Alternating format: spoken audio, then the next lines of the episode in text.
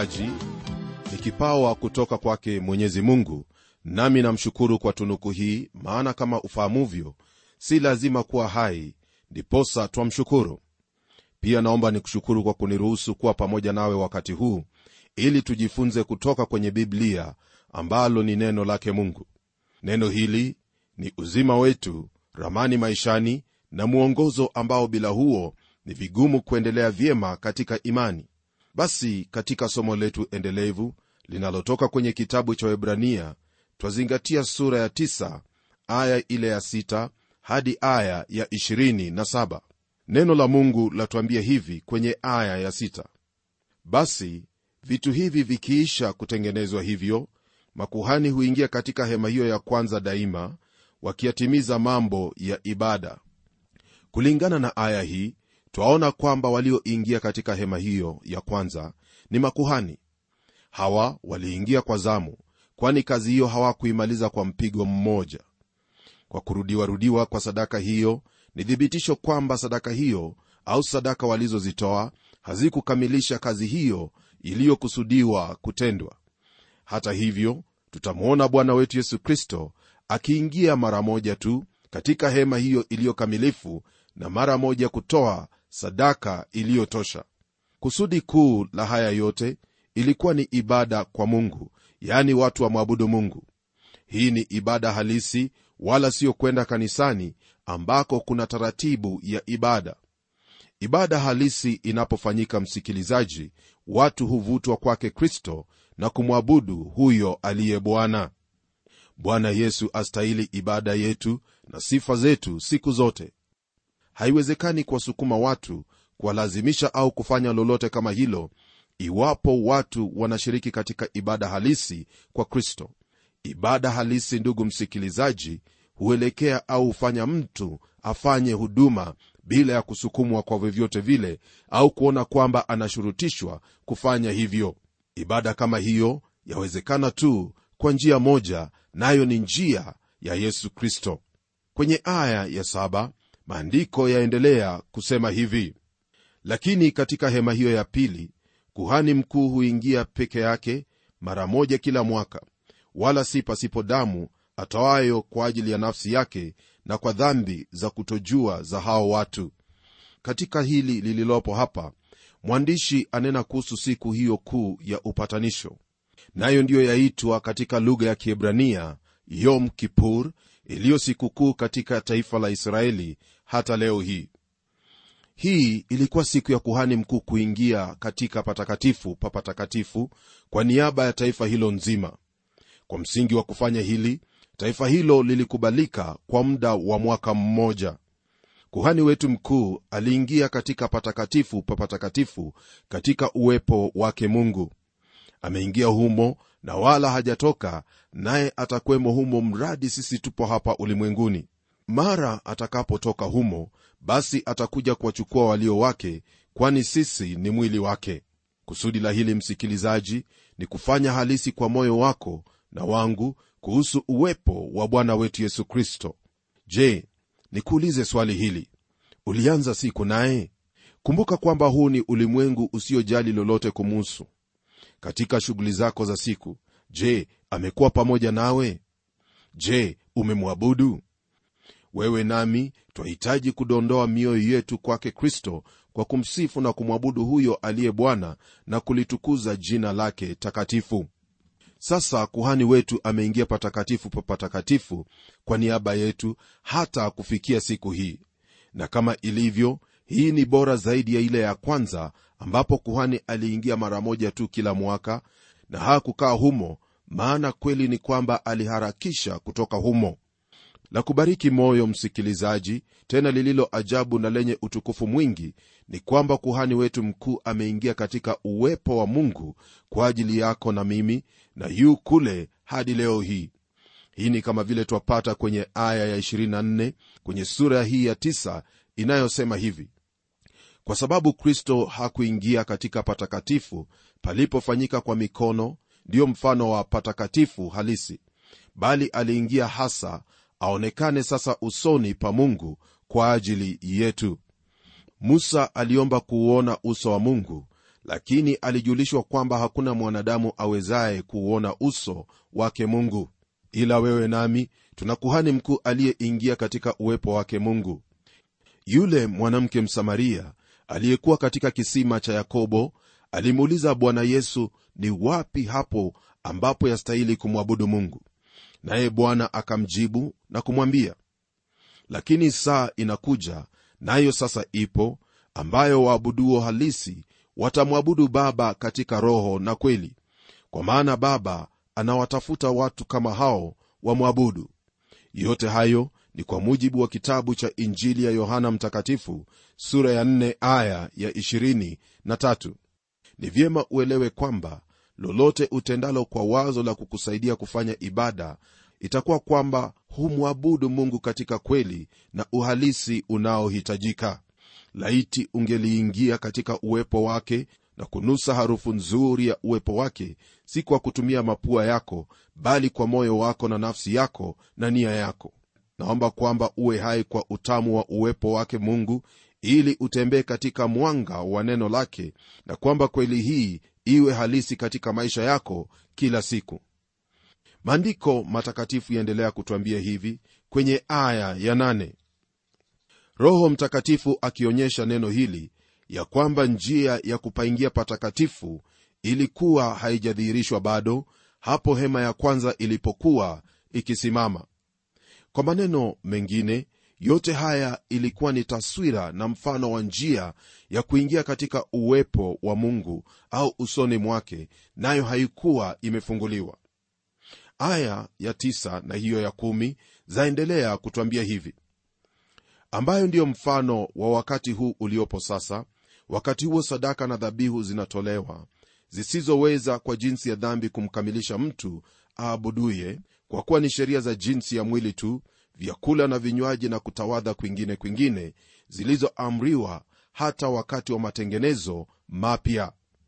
Kulingana na aya hizi twaona kwamba njia ya kumwendea mungu ilizuiwa kwa milango mitatu na vyumba vitatu. Hii ina maana kwamba waabuduo wangelifikia tu nje ya hema walipoleta sadaka zao iwapo mtu angelimleta mwanakondoo kama sadaka ya dhambi baada ya kuweka mkono wake kwenye kichwa cha sadaka hiyo kama ishara ya kujitambulisha na mnyama huyo atakayekufa kwa niaba yake kuhani angelimchukua kutoka hapo hadi madhabahu ya shaba ambako angelimchinja.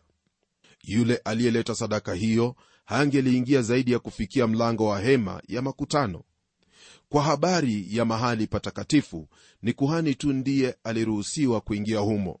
Kwa hivyo hema ya makutano ilikuwa ya mpito haikuwa ya kudumu. Taratibu ya sadaka ilikuwa ni ya muda tu pia. Katika hili twaona kwamba ni kristo tu ndiye awezaye kutuleta kwa mungu wala hakuna mwingine. Ndiposa kristo akinena na wanafunzi wake kwenye kitabu cha injili ya yohana sura ya 14 aya ile ya 6 asema kwamba hakuna ajaye kwa baba ila kwa njia ya mimi. Elewa kwamba msikilizaji kwa njia ya huyo kristo aliyesulubiwa twamsogea mungu na kumwabudu katika utakatifu wake. Ikiwa umekuwa katika uwepo wa mungu kwa ibada utakuwa na furaha katika moyo wako na pia utakuwa na wimbo katika moyo wako. Wengine wetu tutakuwa na ugumu wa kupata wimbo huo katika vinywa vyetu lakini katika mioyo yetu wimbo huo upo. Ni ajabu tena ya kupendeza sana kumwabudu huyu mungu. Nikirejelea hilo nililokuwa nimesema hapo awali kuhusu maabada au hema ya kukutania hema hiyo ilitengenezwa kwa vitu vya dunia ambavyo bila shaka vilikuwa hafifu. Maabada haya jambo la kwanza yalikuwa katika ulimwengu hapa duniani. Yani ilitengenezwa kwa vitu vya hapa ulimwenguni na kuwezekwa hapa ulimwenguni. Jambo la pili ni kwamba maabada haya yalikuwa kivuli cha mambo yatakayokuja. Yani hayakuwa halisi hata kidogo. Wengi wetu huchanganya haya yani huyarudia yahusuyo hema ya kukutania hema hiyo ya kwanza na kuyasoma kisha kuyaonea shauku licha ya kuwa ni kivuli tu picha ya yaliyo halisi ya mbinguni. Kisha jambo la tatu ni kwamba watu hawakuruhusiwa kuingia humo hata kidogo. Hata kama ulikuwa muisraeli haungeliingia humo yani kuingia katika uwepo wa mungu. Ungelisimamishwa kwenye mlango wa kwanza na kisha ungelihitaji kutoa sadaka yako na hungeliingia zaidi ya hapo kwa kuwa kuhani angelichukua sadaka hiyo na kuendelea kufanya ibada kwa niaba yako. Leo hii msikilizaji sisi ni waumini na makuhani huku kila mmoja wetu akiwa na uwezo wa kuingia katika uwepo wake mungu. Yeye yu pale na yu hapo kwa ajili yetu yani yeye yesu kristo. Lingine nalo ambalo ni jambo la nne ni kwamba maabada hayo yalikuwa ya mpito. Kinyume na hili bwana yesu kristo ataweka maabada wazi kwa siku zote yani milele. Kisha jambo la tano ni hili ya kwamba maabada hayo hayangeliweza kuwakamilisha hao walioabudu wala kubadili mioyo ya walioabudu humo. Hili ndilo zingatio langu hasa. Mabada yaliyoezekwa katika dunia hayakuwa na sehemu yoyote katika kuyabadilisha maisha ya watu hasa mioyo yao. Lakini leo waweza kumjia kristo na maisha yako yakabadilishwa. Ni yeye tu ndiye awezaye kukuwezesha umwabudu mungu katika roho na katika kweli na kumfanya kuwa halisi kwako kuna wengi ambao wanaigiza mchezo wa kanisa kama vile tuliigiza mchezo wa unyumba tukiwa wachanga. Wao hukaa kwenye halmashauri za kanisa hufundisha somo la jumapili na huwa na bidii mithili ya nyuki kwenye mzinga wakifikiri ndiyo njia ya kumwabudu mungu. Rafiki yangu ni vigumu sana kumtumikia mungu ikiwa hujamwabudu. Aya ya11 yatuingiza katika mada nyingine inayohusu dhabihu iliyo bora. Lakini kristo akiisha kuja aliye kuhani mkuu wa mambo mema yatakayokuwapo kwa hema iliyo kubwa na kamilifu zaidi isiyofanyika kwa mikono maana yake isiyo ya ulimwengu huu. Katika hili tulionalo hapa yesu ni kuhani wa mambo mema mema ambayo tumeyapata kwa yeye. Hema ya kukutania si lolote alilolifanya mwanadamu kwa vitu vya hapa duniani jambo lifanyalo kazi ya kristo pamoja na mabada yake kuwa bora katika kila hali.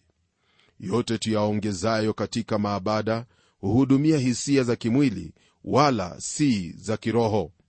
Twahitaji kutambua kwamba kuna hema kamilifu iliyoko mbinguni na kuhani mkuu halisi na pia ibada ya kiroho.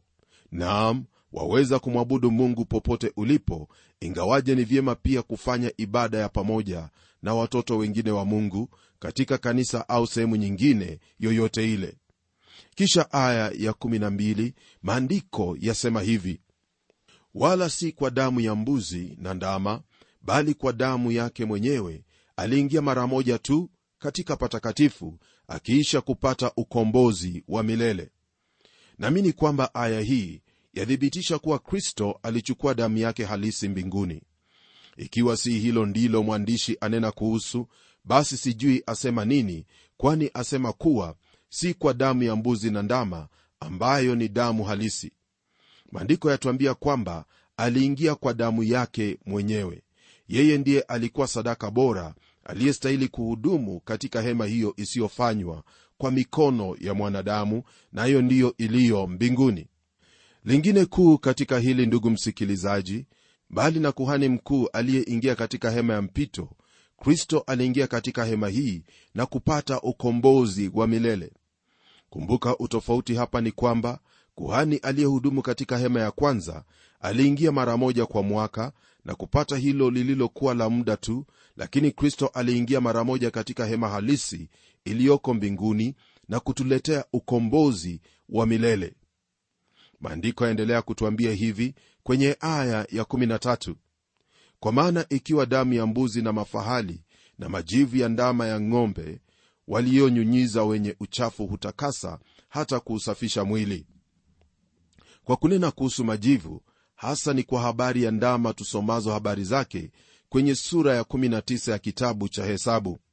Ndama huyo wa ng'ombe alichomwa na majivu yake kuwekwa mahali pasipo najisi yani mahali safi. Majivu haya yalitumika kuwatakasa waliokuwa najisi kwa njia moja au nyingine. Ikiwa mtu angelimgusa mfu basi majivu hayo yangetiwa katika maji na kumtakasa kama huyo. Kazi hiyo ilifanywa na kuhani ili arejeshwe katika ushirika wa jumuiya ya waumini au israeli. Naam katika udhaifu wetu kristo alikuja kutuokoa kwa ndama mwekundu kutumiwa nafikiri kwamba yanena kuhusu kristo kufanyika dhambi kwa ajili yetu. Twajuaje kwamba nyekundu ni rangi ya dhambi? Hili twaliona au kulifahamu tunaposoma kwenye kitabu cha isaya sura ya kwanza aya ya 18 inayosema hivi haya njoni tusemezane asema bwana. Dhambi zenu zikiwa nyekundu sana kama bendera zitakuwa kama sufu. Kwa msingi huu ndipo nasema kwamba dhambi yaakilishwa na rangi hiyo nyekundu. Mnyama yule pia hakuwa na lawama yoyote. Haingeliwezekana imwakilishe kristo iwapo ingelikuwa na lawama kwa vyovyote vile. Alikuwa mtakatifu asiye najisi na aliyetengwa na wenye dhambi.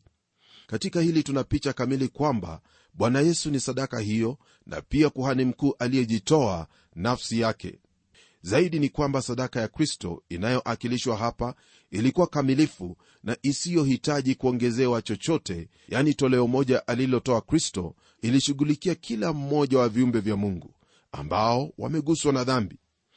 Sadaka au dhabihu aliyotoa yesu ya nafsi yake ilikuwa ukombozi wa siku za usoni ukombozi wako na ukombozi wangu. Pia ukombozi huo wawajumuisha wale watakatifu wa agano la kale kwani wao kama sisi waliokolewa kwa imani. Tunapogeukia aya ya 14 neno la bwana laendelea kutwambia hivi kwenye kitabu hiki cha waibrania sura ya 9 sikiliza. Basi si zaidi damu yake kristo ambaye kwamba kwa roho wa milele alijitoa nafsi yake kwa mungu kuwa sadaka isiyo na mawaa itawasafisha dhamiri zenu na matendo yenu mafu mpate kumwabudu mungu aliye hai kulingana na andiko hili ndugu msikilizaji twaona kwamba damu ya wanyama ingeliondoa unajisi. Je habari gani damu ya yesu kristo? Damu ya yesu kristo yaondoa hatia ya dhambi. Kwa ajili ya sadaka aliyotoa kristo twaweza kulala tukijua kwamba dhambi zetu zimeondolewa na tumesamehewa. Kwenye aya ya 15 maandiko matakatifu yatwambia hivi. Na kwa sababu hii ni mjumbe wa agano jipya ili mauti ikisha kufanyika kwa kukomboa makosa yaliyokuwa chini ya agano la kwanza hao walioitwa waipokee ahadi ya urithi wa milele. Sisitizo hapa ni kweli hii kwamba yeye yani kristo ni mjumbe wa agano jipya. Wale walioitegemea agano la kale waliokolewa kwa kuwa walitazamia kuja kwake kristo walipozileta dhabihu zao. Sijui ni kiwango kipi walikuwa na ufahamu wa hili lakini yesu asema haya kwenye sura ya nane ya kitabu cha injili ya yohana aya ya 56 kama ifuatavyo. Ibrahimu baba yenu alishangilia kwa vile atakavyoiona siku yangu naye akaiona akafurahi. Kitabu cha mwanzo hakituambii lolote kama hilo lakini kristo alitwambia naamini kwamba mungu aliokoa kama vile kwa kukopesha. Aya ya 16 na 17 zasema hivi maana agano la urithi lilipo lazima iwepo mauti yake aliyelifanya. Kwa maana agano la urithi lina nguvu palipotukia kufa kwa mtu. Kwa kuwa halina nguvu kabisa akiwa yu hai yeye aliyelifanya. Hili ni jambo lililo wazi kabisa kwani ufanyapo agano la urithi agano hilo au wosia haina nguvu unapokuwa hai. Mithili inayotumiwa hapa ni ya wosia ya mtu aliye hai yani hawezi kumwokoa yeyote akiwa hai. Usinielewe vibaya. Sina maana kwamba uhai wa kristo hauwezi kukuokoa lakini ni mauti yake ndiyo ya kuokoa.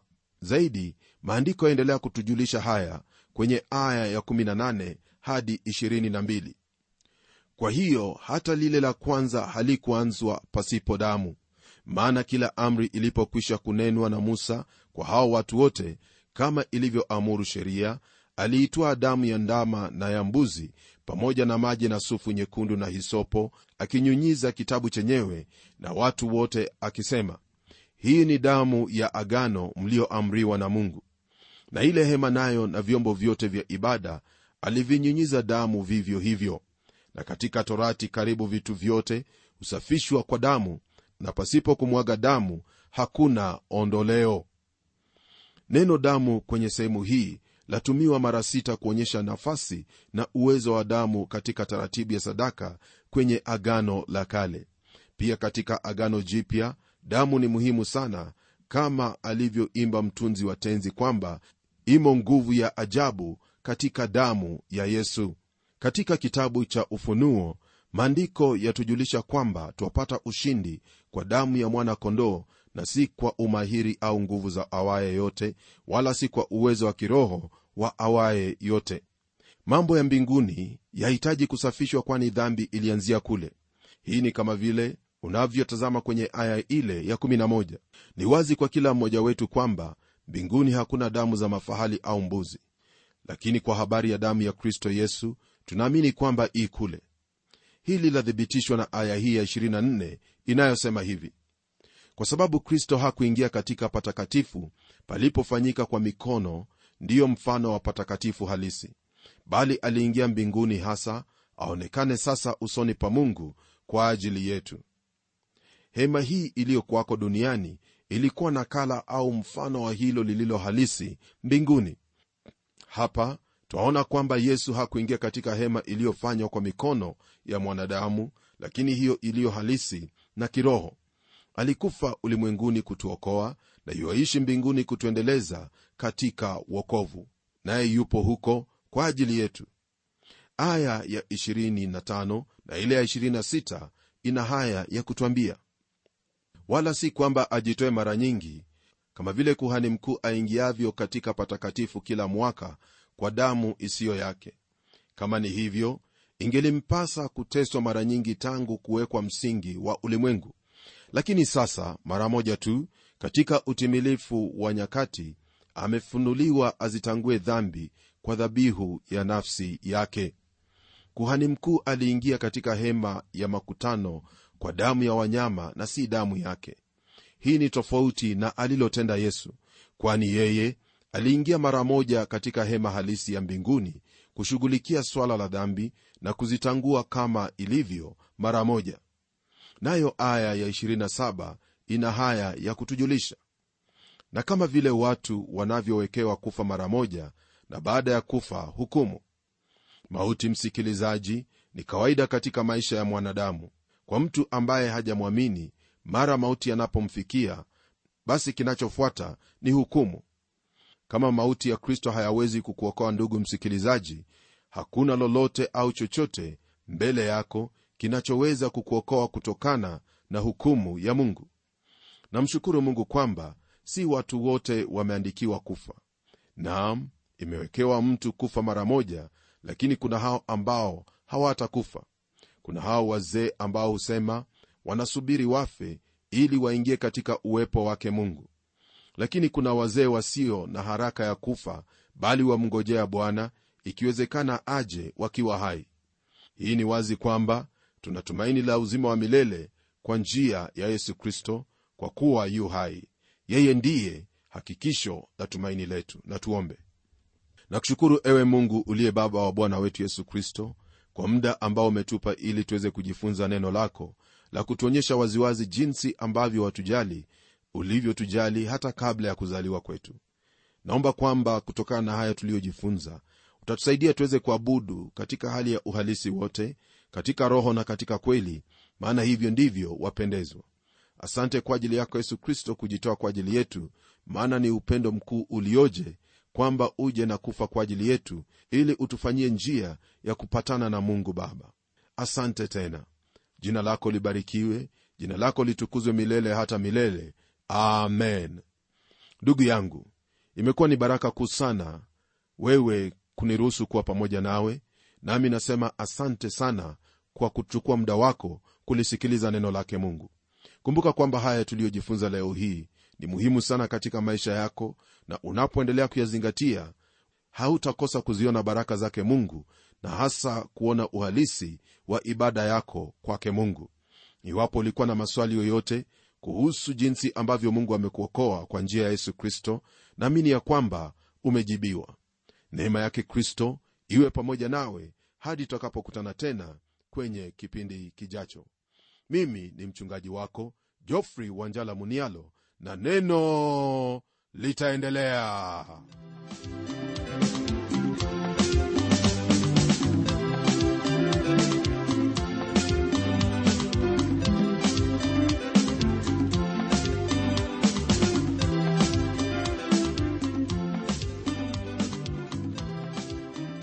kufikia hapo msikilizaji wangu najua kwamba baraka umezipokea. Na iwapo una swali au pendekezo uitume kwa anwani ifuatayo.